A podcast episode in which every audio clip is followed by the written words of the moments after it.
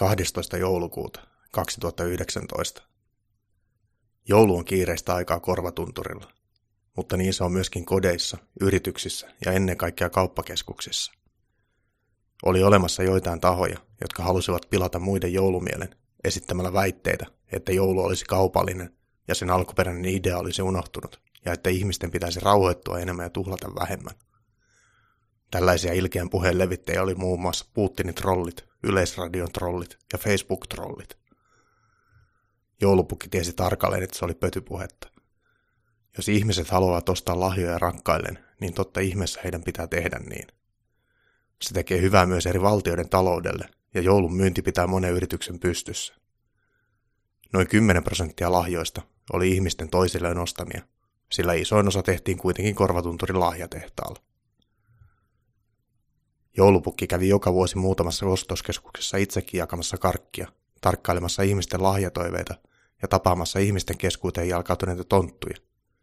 Nyt joulupukki oli saapunut ostoskeskus Triplaan. Hän oli myöhässä, sillä hän ei saanut poroista ja reistä koostuvaa 18-metristä ajoneuvoyhdistelmäänsä parkkeerattua oikein minnekään. Hän joutui parkkeeraamaan puolen kilometrin päähän liikenneympyrän keskikohdalle.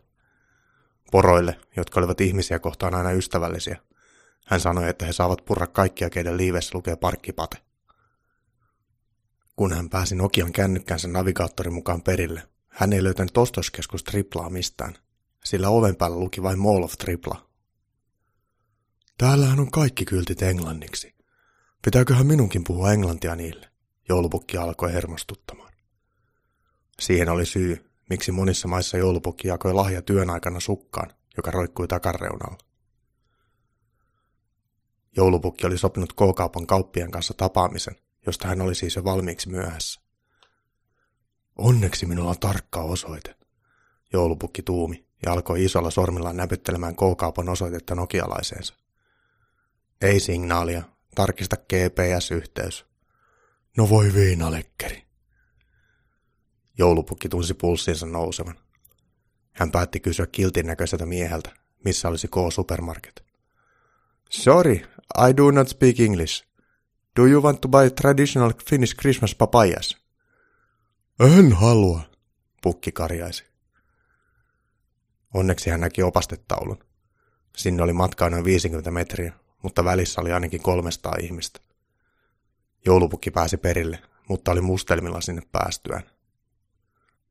Opastaulu näytti modernilta taiteelta. Olet tässä, lukee tuossa keskellä tuota tippaleipää. Mutta tässä ei kerrota, missä K-kauppa on. Ja ei tästä kuvasta ymmärrä yhtään mitään. Joulupukki alkoi huimata. Sitten hän näki, kun pieni poika tuli opastetaululle ja kosketti sitä, ja kirjoitti siihen ilmestyneellä kosketusnäytöllä Arnold's Donuts ja painoi enteriä. Hei poika, kuka sinä olet? Hei joulupukki, etkö muista? Olen Karim. Nyt muistan. Asut Espoossa. Sait viime vuonna lahjaksi oman tietokoneen, vaikka olet vasta seitsemänvuotias. Seitsemän ja puoli. Voitkohan sinä auttaa minua löytämään K-supermarketin tämän taikataulun avulla? Voin viedä sinut sinne. Se on triplan suurin kauppa ja sitä ei voi olla huomaamatta. Juu, olen samaa mieltä, mutta vie vaan minut sinne. K-supermarket löytyy yksien liukuportaiden alapäästä.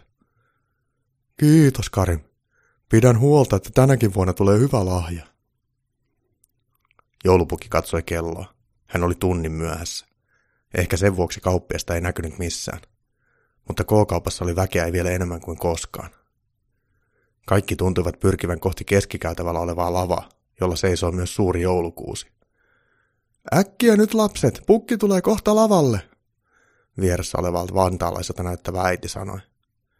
Voi keskikaljakielto, olen ihan väärässä paikassa. Minun pitäisi olla lavalla. Sen lisäksi, että joulupukki oli myyttinen olento, hänellä oli myös myyttisen paksu keskivartalon rasvakerros. Vielä kun hänellä oli paksu punainen nuttu, se ei helpottanut yhtään etenemistä ihmispaljoudessa.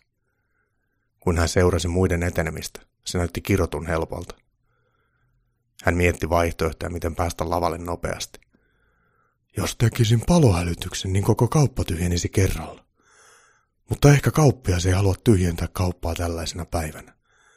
Entä jos hakisin porot ja lentäisin lavalle? Siitä voisi tulla totaalinen kaos. Haluan nähdä pukin, äiti. Nosta minut olkapäille. Joku lapsi sanoi äidilleen. Älä kiirehdi.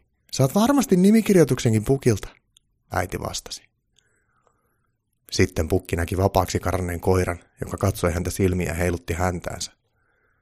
Eläimillä on hyvä vaisto selvitä tukalista tilanteista.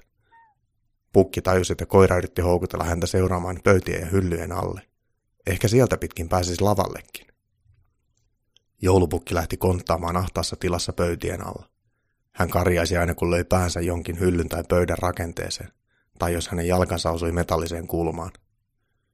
Pieni koira ei selvästikään tajunnut, että joulupukki oli häntä ainakin 150 kiloa isompi ja satoja vuosia vanhempi. Osa kaupan vieraista ihmetteli pöytien alta kuuluvaa kolinaa ja karjuntaa. Pöydän alle joulupukki kuuli kuulutuksen. Oletteko valmiita? Kohta pukki on lavalla, karjui kuuluttaja mikrofoniin ja yleisössä oli sähköinen tunnelma. Voi saapikas, tämä ei mene ihan putkeen, pukki ajatteli. Viimein hän pääsi koiraa seuraamalla lavan reunalle. Hän oli uupunut ja joka paikkaa kolotti. Hän kuitenkin viimeisillä voimillaan päätti alkaa kiipeämään lavalle. Arvoisa yleisö, kädet ylös, tehkää aaltoja, hyppikää! Pukki vierähti viimeisillä voimillaan lavalle. Hän oli hien, pölyn ja lian peitossa. Hänen partansa oli takertunut joulukoristeeseen. Ja sieltä hän saapuu, myyttinen sankari, kaikkien suosikki, Teemu Pukki! Kansa alkoi hurrata. Lavalle astui urheilullinen parrakas nuori mies tonttulakki päässään. Ei Sampura, ne odottivat ihan eri pukkia. Joulupukki päätti poistua paikalta samaa reitteä kuin tulikin. Yleisö oli aivan riemuissaan. Ei minulle ikinä hurrata noin paljon.